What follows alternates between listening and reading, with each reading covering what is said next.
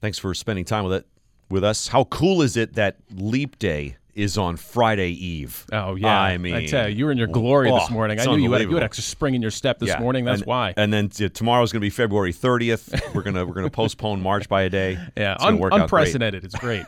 Time for the mic drop. Here's this morning's Mike Gavin. Good morning. Well, you might be looking forward to your daily cup of Starbucks this morning, but if you do find yourself there, you might want to pay attention to what's happening behind the counter.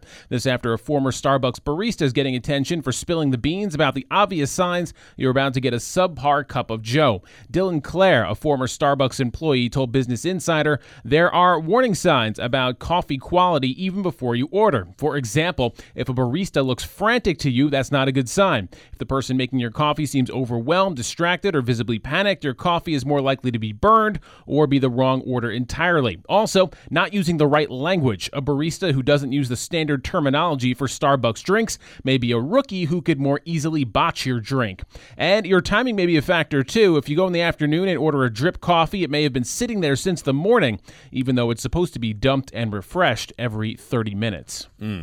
So uh, these these things seem to be relevant to other lines of service work too. Oh, sure, yeah. Right? I mean, Not not just coffee No, drinkers. not yeah. just Yeah, yeah. I Starbucks. mean, if, if everyone's running around frantically anywhere Yeah. you go, it's probably not a good sign. subpar for anything. I mean, Yeah, yeah. Subpar radio news program, for example. yeah, I'd say so. subpar it's a, at a restaurant. Yeah, Yeah, I yeah, mean, uh, we just watch for these signs Yeah. everywhere. Generally, good guidelines for anywhere you go. Yeah.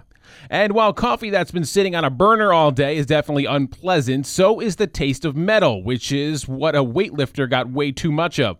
Doctors at an Indian hospital recently removed 39 coins and 37 magnets from a man's intestine after he swallowed the metals under the assumption that zinc helps in Hmm. bodybuilding. The patient, who was not publicly named, believed he could absorb zinc from the 39 coins he ate, and then he thought that eating the magnets would aid in that process.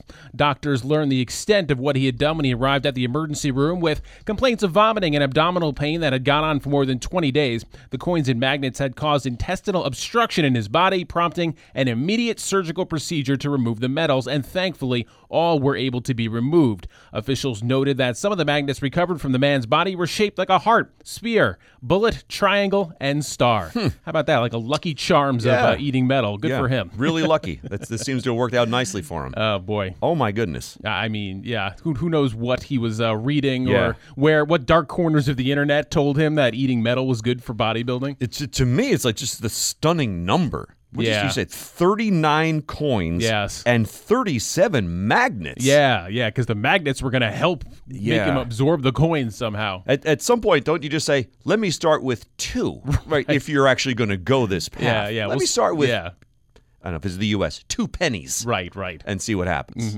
Yeah. that's Don't just, don't just down Just- them all in one gulp. just imagine like how much that weighs Oh, yeah. in your intestines. Yeah, and then- thirty-nine coins and thirty-seven magnets. and then sloshing around as you're as you're walking around. Wow, And he's thinking he's adding weight, Right. muscle weight. Right. No, you're adding coin weight. Yeah, no bodybuilding for him anytime Oh soon. man,